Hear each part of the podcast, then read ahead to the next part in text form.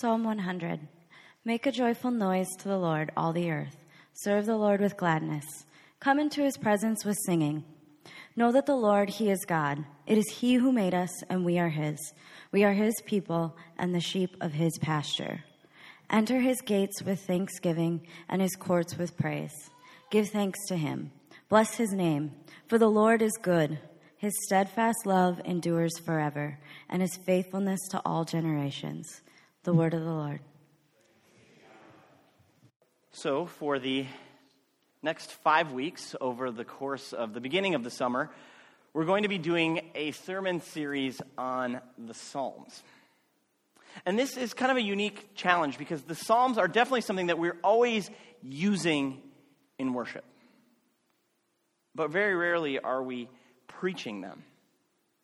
And the Psalms aren't just any old scripture, they occupy a central place in the canon. Literally and figuratively, if you were to randomly try to open your Bible in the middle, boom, you'd find yourself right in the Psalms. And the Psalms are the scriptures that are most frequently referenced by Jesus and Paul and the other New Testament authors. There is no way to overstate their majesty or their significance. What's clear when we approach the Psalms is that we are engaging with something that is monumental and is powerful. Here are just a few summary thoughts uh, of some of the greatest theological minds ever on the content and importance of the Psalms. It is my view that in the words of this book, the whole human life, its basic spiritual conduct, as well as its occasional movements and thoughts, is comprehended and contained. Nothing to be found in human life is omitted. Those are the words of St. Athanasius of Alexandria, Alexandria in the 300s. Now, Martin Luther, he said, the Psalms might be well called a little Bible. In it is comprehended most beautifully and briefly everything that is in the entire Bible. It is really a fine manual or handbook for life. Not to be outdone, John Calvin says, In the book of Psalms, there is nothing wanting which relates to the knowledge of eternal salvation. And Dietrich Bonhoeffer said, The book of Psalms occupies a unique place in the Holy Scriptures. It is God's word, and with few exceptions, the prayer of men and women as well.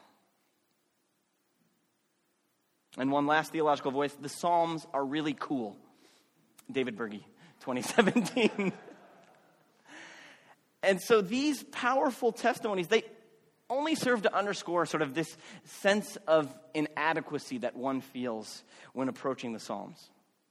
How can the words of this preacher do justice to these words, which on their own capture so much of the human experience and reveal so much about the character of God? Just another reminder of the necessity of God's grace and the power of the Holy Spirit. That we need to depend on it consciously and constantly. And so, in these next few weeks with the Psalms, it's, it's my hope that, that we can walk away with an understanding of how these words can become our words and how their witness to the reality of the power and presence of God can become our witness too. That these words become our words. And so, before we dive right into Psalm 100, I think it's helpful to take a moment and, and consider kind of a couple different conceptual frameworks that we can use when approaching the Psalm, sort of a, a, a, a, tip sheet to give when we enter the Psalm so that we know kind of how to navigate the terrain and the territory. And the first framework that I found that was really helpful for thinking about the Psalms, it comes from the Old Testament scholar Walter Brueggemann.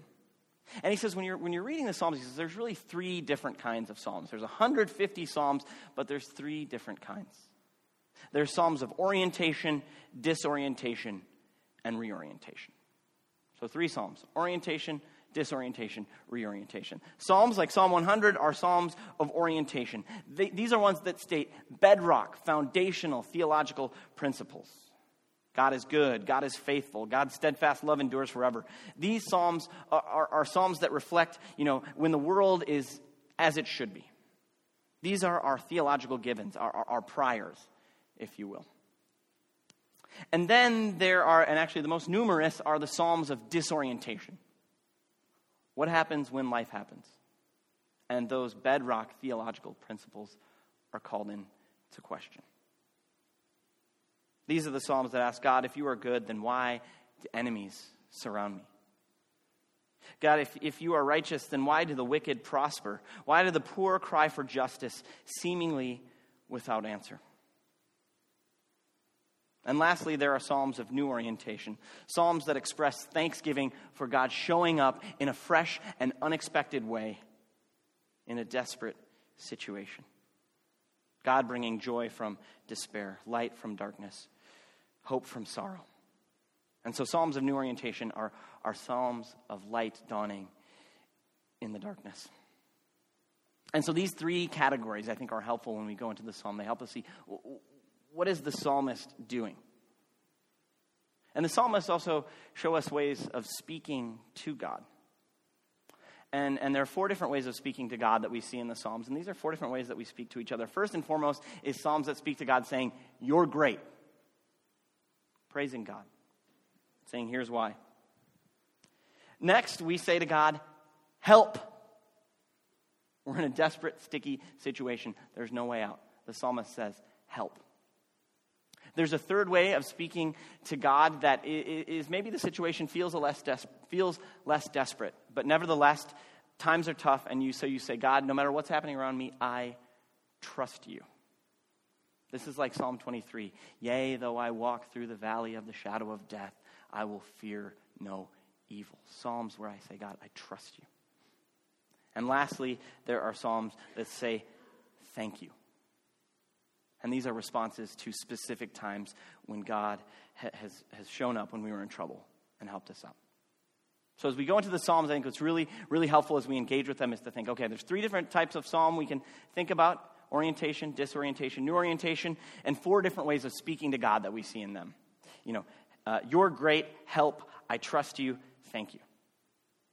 And so, my hope is that these frameworks will, will help us enter with our hearts and our minds and our imaginations into the worlds of the Psalms, that, that they will provide us with help as we attempt to navigate these uh, beautiful, rich, dense, and evocative poems together. And so, our psalm this morning, Psalm 100, is about the how and the why of worship. How we are to worship God and why we are to worship. And it, addresses one of the fundamental truths of human existence that is much obscured in our secular age that we all worship. And what we worship will shape our imagination and the way that we live in the world. Every single person has this innate desire to worship someone or something. And though this, these are the Psalms of the Jewish people, their call is universal. Verse 1 says, Make a joyful noise to the Lord, all the earth. All the earth is to whom this invitation is issued because there is constantly echoing around us these competing calls for our worship. For us to worship someone or something other than God. Right? There's the call of the marketplace that says, Worship here. Come inside the air conditioned walls of the Mall of America or one of our other uh, cathedrals of consumerism, and here you will experience a near limitless choice to get whatever you want. It's right here. There's a place for fun in your life. There's the call of the sports entertainment industrial complex, as I call it, that says, Come, come, come worship your heroes here at US Bank Stadium or the X or, or for me, Williams uh, Arena. Come, come, come, find your tribe. Worship the gods of athletics and success and competition. Argue about lineups and trades and calls and coaching decisions like the scholastic theologians of old used to argue about how many angels could dance on the head of a pin. There's the call of, of politics that's getting increasingly louder that says worship party, worship platform, worship politicians who will promise you salvation over the forces of Satan, who just so happen to be wearing an R or a D, depending upon your persuasion. And all of these and more. Call forth loudly in our daily lives, saying, Worship us, come here. Make us your gods. Give us your praise, your devotion, your time, your talent, your treasure.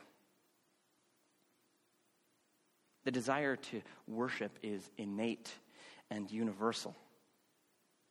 And so the question now, just as it was 3,000 years ago when Psalm 100 was sung first, is what or who are we going to worship? The real God or false gods? That's the universal question that prompts this universal call. Make a joyful noise to the Lord, all the earth. In a world that is full of gods, direct your praise to this one. Because only when we worship this God will our imaginations be shaped in such a way that our lives will reflect truly who we are and how we are supposed to live. It's a truism, I think, that, that we become what we worship. We take on its character and its traits. And that's why the Psalms are so important. Because if our worship is false, we will become servants of falsehood. But if our worship is true, then we will become agents of truth. And isn't that what the world needs so desperately now? Truth. A world that is filled with madness, fake news, alternative facts. The world desperately needs truth. And so, if we all worship someone or something, and true worship is essential to living truthfully, what does that worship look like? And Psalm 100 is very helpful with some answers for us. And so, in that taxonomy I mentioned, mentioned earlier, this is a psalm of orientation, providing bedrock theological principles uh, we will need to overcome when faced with the inevitable storm, storms of life. It's a psalm that gives us words and actions to say to God, You are great, and here's why. And at the heart of this psalm, there are, are seven imperative verbs. And imperative verbs are verbs where you're issuing a command, telling someone to go and, and, and do something. And so the psalmist is issuing these seven commandments, basically saying, Do this. This is what true worship looks like. Which, with these commands and worship, it leads to a possible objection. How can you command someone to praise something? C.S. Lewis, in his wonderful book, Reflections on the Psalms, admits that when he first became a Christian and he was reading the Psalms, uh, this troubled him. He said, What kind of a God would command praise besides a tyrant or a dictator? But then he came to an understanding which I think is helpful for us all. He said, Praise is the proper response to God, just like laughter is the proper response to a good joke and I don't know any good jokes. So uh, um, Caleb uh, is a master uh, jokester. So Caleb, do you have a joke for the congregation?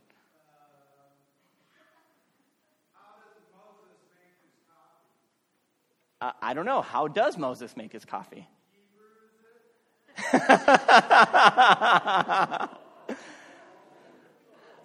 so the proper response to such a joke is laughter or groans or some combination thereof. We can't help it. Thank you very much, Caleb, uh, putting you on the spot there. Right? Or, or, or delight is just the natural and proper response to a delicious meal. So when we hear a good joke, we can't help but laugh. We eat a delicious food, and we can't help but say, Mmm, that is so good. And so Lewis says, all enjoyment spontaneously overflows into praise, right? You, you, you eat food that's delicious, and you immediately say to the person you're eating with, You've got to taste this. You have to try this. And our response isn't to say, Well, don't tell me what to do.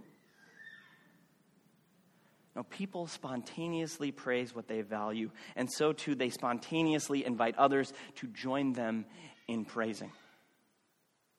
Lewis says, and this is beautiful praise does not merely express, but completes enjoyment. And that's what's happening with these seven imperatives in Psalm 100. And what are these imperatives, these, these commands that the psalmist is issuing? Say, make a joyful noise to the Lord, serve the Lord, Come into his presence with singing. Know that the Lord is God. Enter his gates. Give thanks. Bless his name. So, from these, I just want to say there's, there's really, I think, three things that we see here in terms of what true worship looks like. And the first is that it is noisy. So often when we think of, of sacred spaces and sanctuaries, uh, you know, we think of somewhere dark and somewhere quiet. A place where you step into it and immediately you have to lower your voice to a whisper. Because noise is profane, and you don't want to profane a sacred space. You know, so you want to be able to hear a pin drop. And if you've ever been to a great cathedral, you've probably experienced this. And in some ways, I think in many ways, it's like walking into a library. You don't want to be too noisy because silence is sacred. But the message of Psalm 100 is just the opposite, which is good news uh, of people who are parents of young children and bring them to church. And it's a necessary corrective for the church. True worship is noisy, boisterous, and expressive. I think we often miss this because we're so far removed from the temple worship of, you know, thousands of years ago. But it, it was less like going to a church service when you went to the temple, and it was more like going to a big, noisy outdoor barbecue. That was kind of the vibe that was happening. Very different from entering into a library. All right, so true worship is expressive, it's boisterous, it's noisy. And, and, second thing we see in Psalm 100 is that true worship is, holistic. It involves the whole person, uh, you know, mind, body, and, and spirit. And in the Protestant tradition, we are really good at true worship engaging our minds. Know that the Lord is God, it says. And then we'll go, yep, and here is 99 reasons why we can know that God is God. And so our worship tends to be wordy, it tends to focus on the head, almost at the expense of everything else, because what matters most is getting the correct theology in your head so that you can believe it. But true worship acknowledges that having correct theological imagination involves a whole heck of a lot more than our heads. It includes our bodies making loud noises, using our, our, our, our voices as instruments. And just the physical act of gathering together in the same place with the same people week after week after week, right? The invitation is to come to gather. That physical act of gathering together in God's presence is itself an act of worship that cannot be neglected. There's the sights and the sounds and the smells. It includes eating. And this psalm was a psalm of thanksgiving, which means that it was probably sung along as someone brought the, the, the, thanksgiving offering, which was an offering that you gave to God just because. And so you brought an animal and you would slaughter it and you would give part to the priest, and then there, the people who came with you just have a you just have a picnic, a barbecue right there in the temple courts. So it was it was tactile. And true worship includes our spirits too. Right? It says, bless God give thanks to God. So, true worship is noisy. True worship includes the body, mind, and spirit. And the last point that I want to make about worship that we see in Psalm 100 is that it is not directed towards a generic idea of a deity or a concept of divinity or higher power. But the God who is the object of true worship ha- has a name. It says, Come worship the Lord. And, you know, the Lord is a generic God term in our parlance. But we know when we look in our Bibles, it's got the funny capital letters. So that's God's proper name Yahweh. The God who is inextricably bound to God's acts. The God who chose Abraham and Sarah to bless the entire world. The God who rescued his people from 400 years of slavery in Egypt when they cried out the God who gave the law to Moses, the God who anointed David to be king, the God who spoke through the prophets, demanding justice flow like waters and righteousness like an everlasting stream. And as Christians, we know this God in and through Jesus Christ as the one who died for our sins, rose for our justification, and invites us into a kingdom which is righteousness and peace and joy in the Holy Spirit. So true worship is our responding to the call of this God and none other. Simply put, what we're doing when we gather for worship is answering an invitation to God's party. He's invited us, we're showing up. And we can't help but respond when we encounter God by saying, You're great. We say a lot of other things, but we say, You're great. So that's what we're doing, and that's what it looks like. But, but, but there's this nagging question of why do we worship this God? And so Psalm 100 is helpful because it doesn't just say, uh, you know, this is what worship looks like, but it also explains why we worship the Lord. And it has, uh, it contains what I like to call the key phrase of Psalm 100, which, if you knew Hebrew, it would be a really funny pun um, because key is the word in Hebrew that introduces an explanatory clause. Grammar jokes are rarely funny, um, and this one is included in that as well. The key phrase, get it? Key, verse 5. Okay. So, uh, verse 5, we get to the why of worship, and it says, For, key, that word right there, for the Lord is good. His steadfast love endures forever, and his faithfulness to all generations. So, why do we worship God? Why should we listen to these seven imperatives that we're getting? Well, here, these, these, these are the explanations God is good, God's steadfast love endures forever, and God is faithful to all generations. These are our bedrock theological principles that will carry us through our entire lives. But the attribute that the psalmist lifts up here that I want to focus on, just this one, is the first that God is good. Because this seems like the most general, the most generic, the, the easiest one to sort of gloss over, right? You say God is good, and, uh, you know, if you grew up in the, some certain churches, you might respond knee jerk. You know, I say God is good, you go all the time You know, all the time, God is good, but then you don't even think anymore about it. And, you know, someone says God is good, you're like, okay, sure, of course. And this word good, it doesn't, it doesn't move us. Like words like steadfast love or even faithfulness, but it should. And there's this wonderful, wonderful quote from the commentator James Luther Mays on this. He says, The adjective good is what the psalm offers as the sole basis for its call to worship. The word seems too simple and too general to serve such a purpose, but it is precisely this common character that makes it appropriate here. In all their languages, human beings organize their discriminating responses to what they experience in every sphere of life by the word, word pair good, bad. Calling good that which enhances existence with any particular sphere. Israel came to know its God as good in an absolute sense in every sphere in all his ways and all his words. We worship God because God is good. In Hebrew, God is Tov. God is absolute light, love, life, beauty, and truth. And so when we worship this God in this way, we are remade more and more to bear and reflect that divine image that is imprinted on each and every human being from birth more and more of our own tov, goodness, emerges. And if you can remember all the way back, if some of you were here to the uh, beginning sermon series on Genesis, when God is constantly speaking this word good, tov, over creation, you know, more and more of our capacity for life embedded within us by God is springing forth with the seeds of future life in it. That's what happens when we worship God, as Jesus says, in spirit and in truth. So, in conclusion, brothers and sisters, this psalm is an invitation to each and every one of us to say to God, You're great because you're good. And this call to worship is universal because the human impulse to worship is universal. And so the question isn't will we worship, but who will we worship? And how will we worship?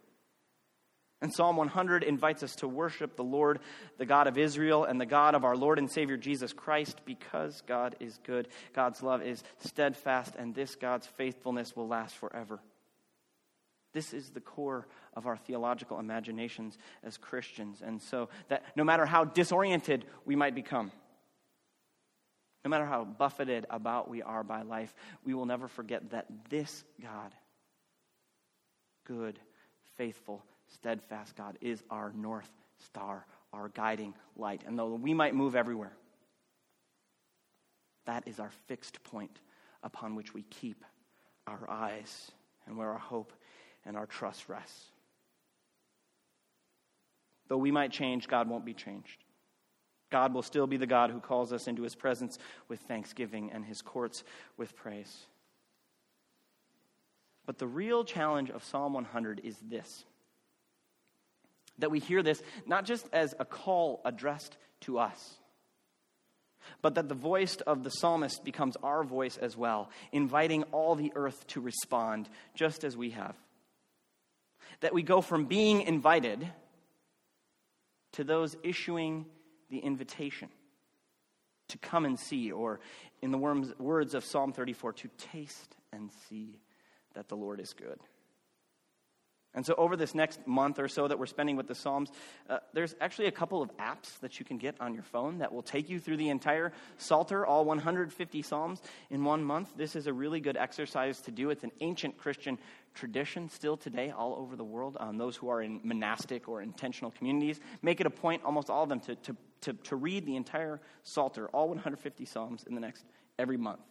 And so if you just, you know, go to your app store, the Google Play Store or the Apple App Store, you can look up daily prayer and uh, down about five or six, there's either, there's the PCUSA daily prayer app, which is like um, maroon uh, with a Celtic cross. That's a great resource. Or there's one uh, from the Church of England uh, that will get you through the entire book of Psalms in a month. And I think it would be a great discipline for us to engage in as a congregation over the course of this next month to be reading these Psalms, praying through them.